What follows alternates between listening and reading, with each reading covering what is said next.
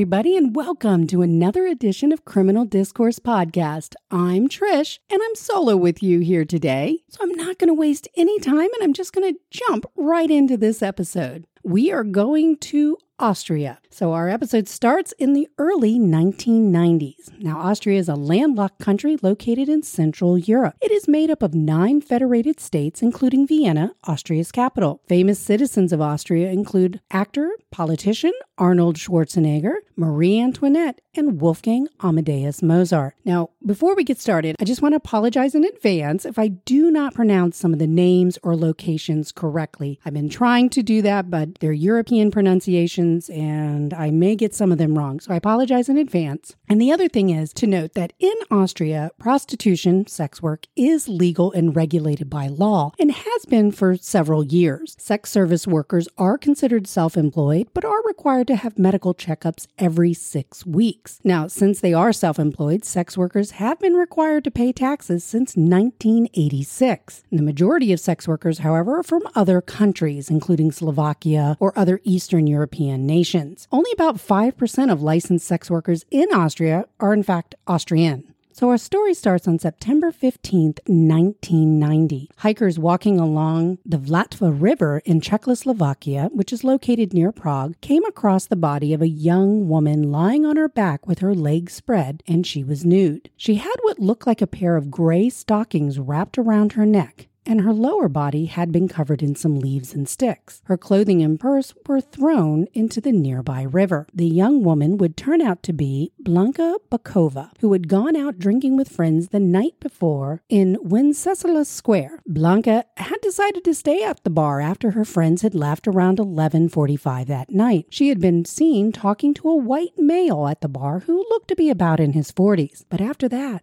she was never seen alive again. So investigators didn't really seem to have any leads on who this man might have been. Now, several weeks later, another woman would go missing in October of 1990. Her name was Brunhilde Masser, a 39-year-old sex worker from Graz, Austria. Brunhilde had worked in the sex trade industry for about the past 10 years. And on December 5th, 1990, another Austrian sex worker, Heidi Marie Hammerer, age 31, would also disappear. Like Brunhilde, she was a licensed sex worker and had also been working in that industry for the previous 10 years. On December 31st, 1990, Heidi Marie's body would be discovered by hikers in a heavily forested area about 10 miles outside of Graz. The body had been left exposed to the elements, but due to the cold temperatures, her body was relatively preserved. Heidi Marie had been covered in leaves, and it appeared that she had been redressed, at least the top part of her, at some point, the perpetrator deciding to leave her legs bare, and a piece of material from her slip would be found lodged in her mouth. Investigators could see that she had been restrained at some point due to the marks left on her wrists. She had also been strangled with her pantyhose. Now, during the autopsy, pathologists discovered red fibers that were inconsistent with the clothing she had been found in. They also noted that there was no seminal fluids found on her body or clothing.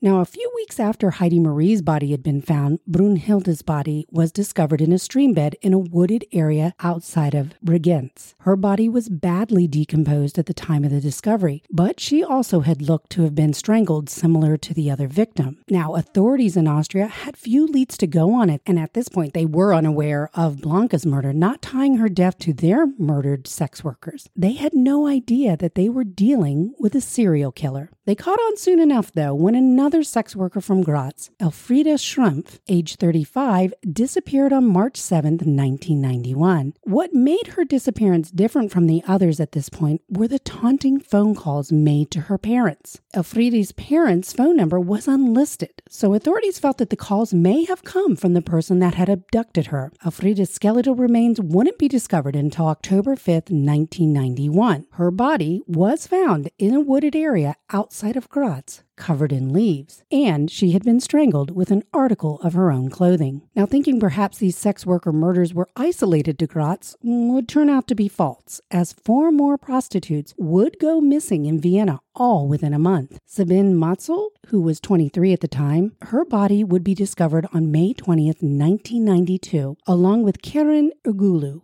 age 25. Both women had been found in wooded areas outside of Vienna, strangled to death by articles of their own clothing. The other two women who went missing were Silva Zagler, age 23, and Regina Prim, age 32. Silva's body would be discovered among a stand of trees. Now, in October 1991, Regina's husband would receive phone calls from her killer, telling him that he was her executioner and that God had told him to do it, and that she was left in a place of sacrifice and her face turned towards hell. Could you imagine getting that phone call? Now, what all these victims had in common is that they were all strangled with articles of their own clothing, left in various stages of undress, and all had bruises on their bodies, especially around their wrists. Now, one day, a 70-year-old retired police detective, August Schenner, was reading about the murders of the area sex workers when he felt he had seen this MO before. Schenner had investigated similar crimes in 1974, and the person that was ultimately convicted was Johann Jack Unterweger. He went by Jack. So back in 1974, Schenner was investigating the murder of two women. 18-year-old Margaret Schaefer was abducted by Unterweger and a female sex worker, Barbara Scholz. Now, Barbara and Margaret had been friends at one point. The couple had taken Margaret into the nearby woods where they tied her up, and when Unterweger demanded that Margaret have sex with him, she refused, and he became enraged, bludgeoning her with a steel pipe. He then left her nude body lying face up, but partly covered in leaves. When Unterweger was taken into custody, he confessed to Margaret's murder, claiming that when he began to strike Margaret, he started to have visions of his mother, whom he despised, and he took all his rage out on Margaret until she was dead. A psychiatrist would end up diagnosing Unterweger as a sexually sadistic psychopath with narcissistic and histrionic tendencies, who was prone to acts of rage and anger. He was deemed an incorrigible predator. A second victim, Marcio Horvath's body, was discovered in a lake near Salzburg, but Unterweger denied having committed that murder. So Unterweger only stood trial for Margaret's murder,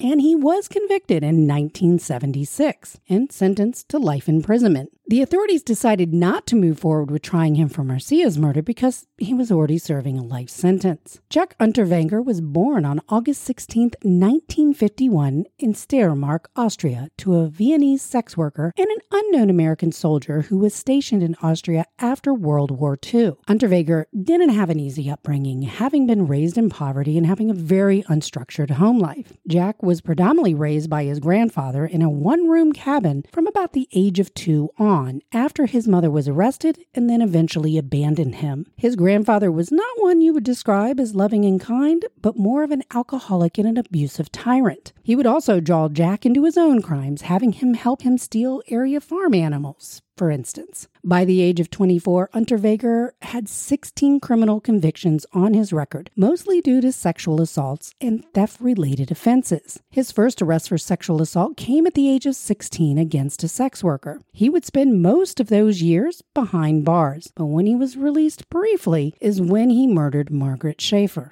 When Unterweger started serving his life sentence in 1976, he was illiterate, having basically never attended school. Over the next 14 years, he reinvented himself, learning to read and write while incarcerated in Stein prison. Unterweger would publish poems, plays, short stories, children's stories, and an autobiography about his life published in 1983 entitled Purgatory or the Trip to Prison: Report of a Guilty Man. In his book, he painted himself as a victim due to his life circumstances. Now, his work brought him a lot of attention, with critics praising him, and he even won literary awards. These works made him a celebrity among the influential Austrian citizens, who then called for his release from prison, claiming he was rehabilitated through his art. Calls for his release actually started in 1985. Now, at the time, Austrian President Rudolf Kirchschläger refused the petition for Unterweger's release on the grounds that he had to at least serve the minimum of 15 years. However, that day came on May 23,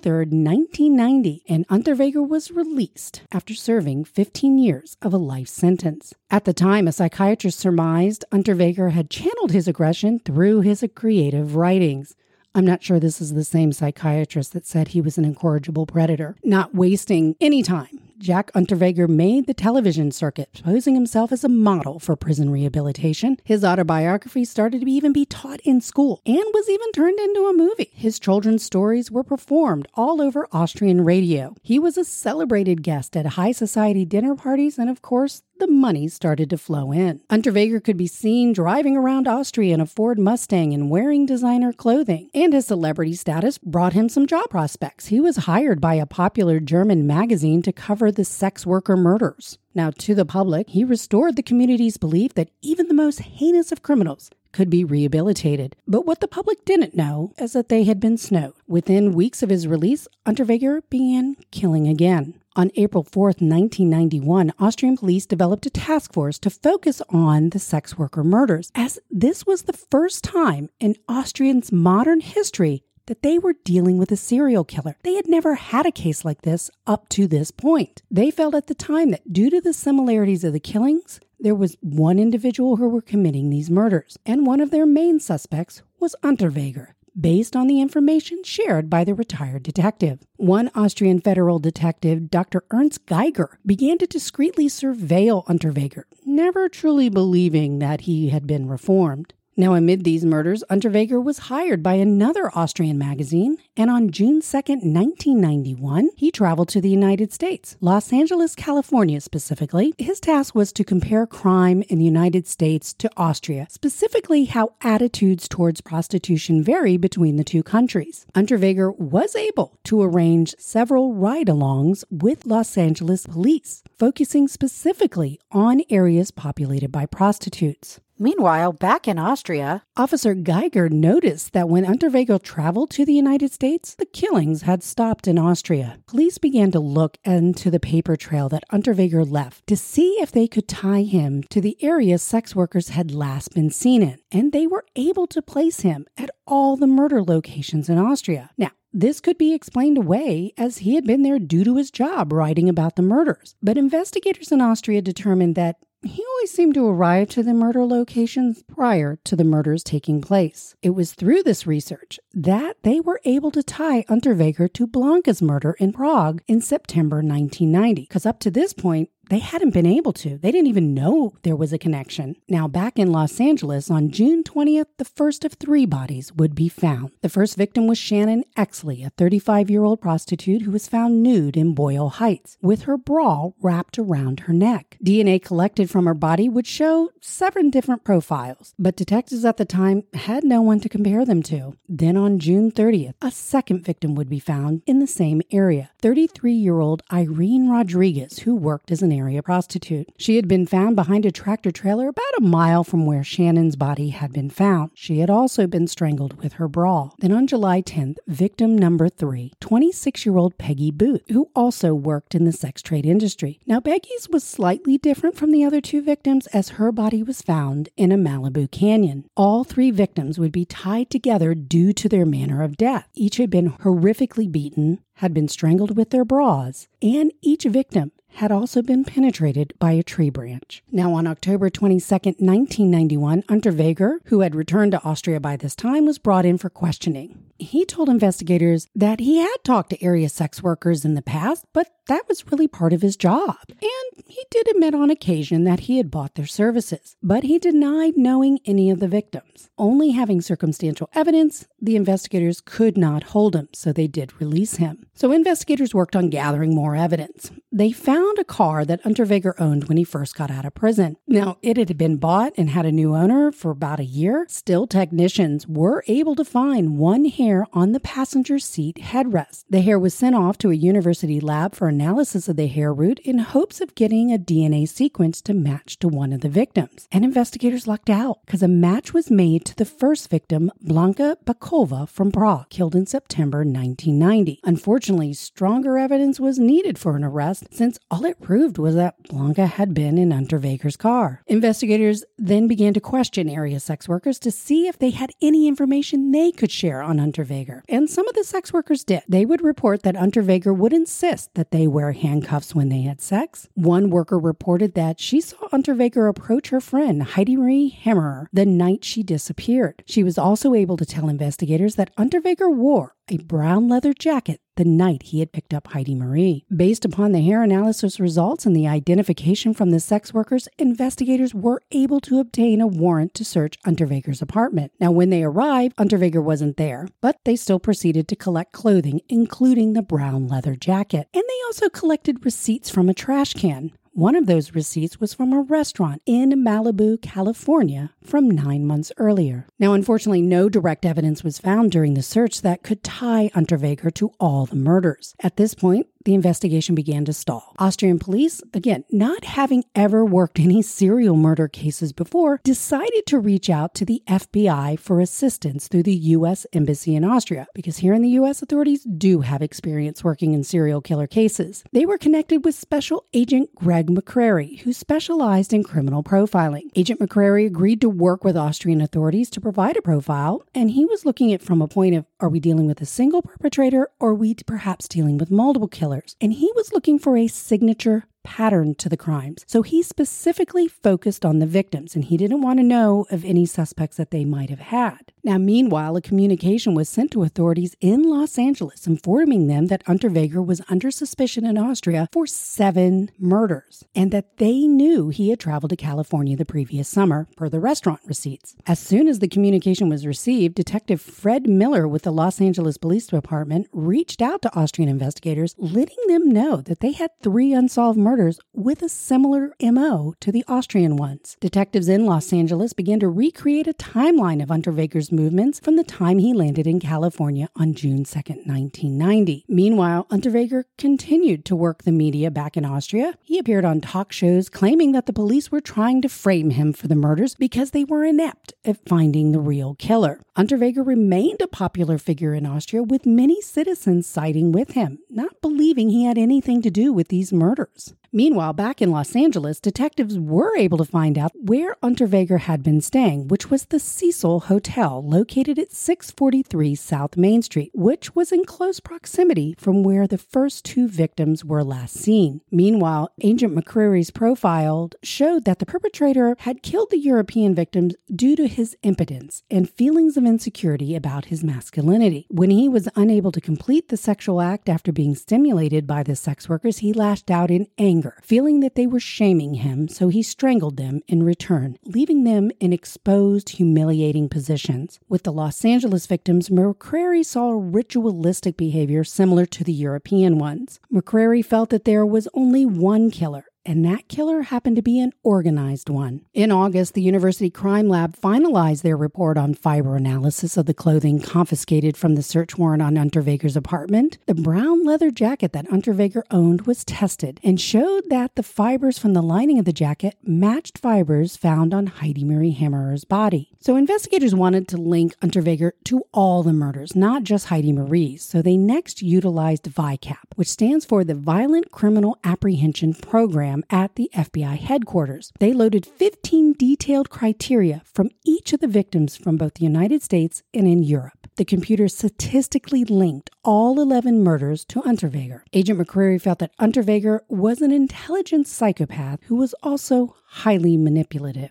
So an arrest warrant was obtained. An Austrian SWAT team raided Unterweger's Vienna apartment, but he had fled along with his teenage lover, Bianca Mrak. Bianca was 18 years old and had met Unterweger at a wine bar where she waitressed. The couple would lead an international manhunt through Switzerland, France, Canada, and eventually back to the United States. Now, Unterweger, while on the run, didn't stay quiet, as he would often call into Austrian media, proclaiming his innocence in one breath and then taunting the police in the other. He claimed that his flight was not a show of guilt, and he would be more than happy to return to Austria if the arrest warrant was withdrawn. The couple weren't really savvy in covering their trail because they left a lot of breadcrumbs for authorities to follow, mostly due to a trail of receipts. They had also found out that Bianca's mother had been wiring the couple money, so they met with her and asked her that the next time they contacted her to notify them. And she did. The couple had contacted her when they had landed in Miami, again, asking for more money. Now, the reason for hiding out in Miami was due to Unterweger's girlfriend liking actor Don Johnson, who had starred in the television show Miami Vice. Unterweger was taken into custody with no resistance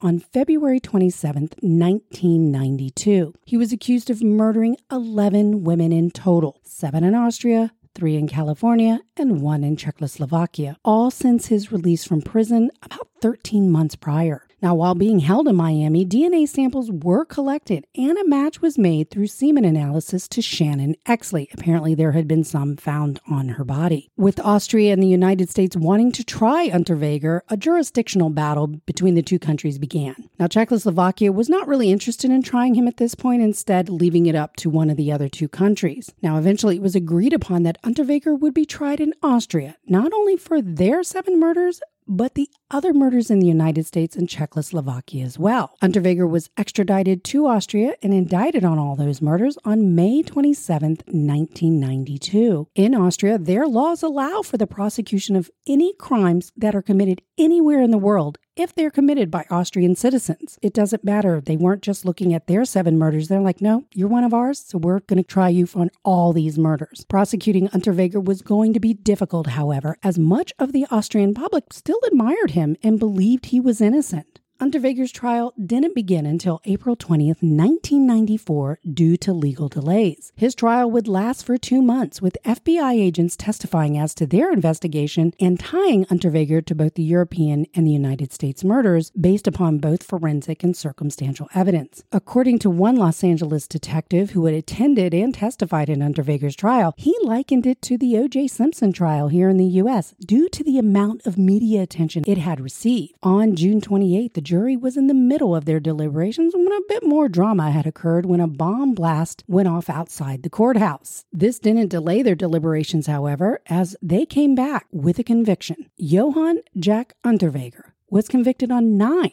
of the 11 counts of murder in a 6-2 majority. In Austria at the time, the majority was allowed for conviction. He was acquitted of 2 of the murders, mostly due to the deterioration of the bodies and not having enough evidence beyond a reasonable doubt to convict. And the judge didn't waste any time sentencing Unterweger to life in prison without the possibility of parole, and he was sent off to a maximum security institution. Now, life in prison, however, wouldn't last long for Unterweger, as he was found dead in his cell on June 29th, 1994. This was just about 6 hours after he was sentenced. He had hung himself from a curtain rod in his cell using the drawstrings from his prison uniform. It was also said he used the same type of knots he used on his victims. And that was also another thing that got him convicted, because all of these victims had the same signature knots. There were also several cassette tapes found in his cell, but to this day, those contents have never been released. FBI agent McCrary felt that Unterweger killing himself was not due to him feeling distraught over returning to prison, something Unterweger said he would never go back to. To Agent McCrary, this was more of Unterweger's last act of control. Now, the kicker to all this is that under Austrian law, Unterweger's convictions were not legally binding, since he had indicated that he had planned to appeal. So I guess if you make that indication, and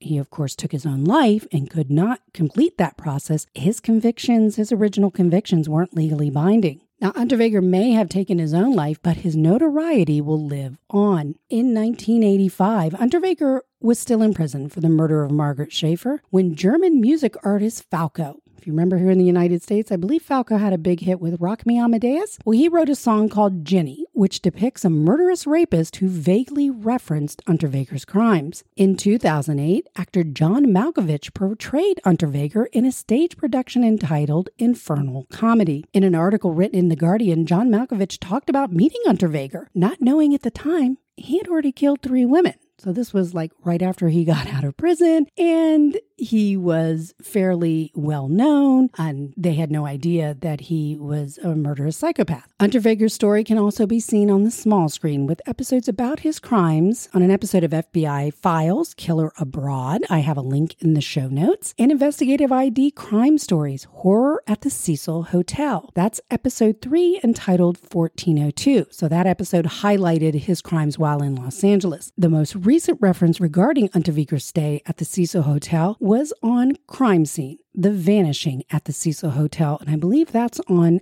Netflix. All right, everybody, that is the episode of the celebrity writer serial killer. Unterweger was also known as the Vienna Wood serial killer and the Vienna Strangler. If you enjoyed this episode, which I hope you did, if you could take a moment, if you could leave us a review on whatever platform you listen to us on, we would greatly appreciate it. If you could leave us a 5-star, we'd appreciate it even more. So if you'd like to reach out to us, or you'd like some more information regarding this case, you can go to our website at criminaldiscoursepodcast.com. On there, you will see all of our show notes, and keep in mind, they are just our notes. We are not professional journalists, and our resources that we use. And we also have a contact page. So thank you to all those that have reached out to us through the contact page. Some have left us some wonderful comments and some really good case suggestions that we are working on. You could also go to our Facebook page, Criminal Discourse Podcast, or our Instagram page at Criminal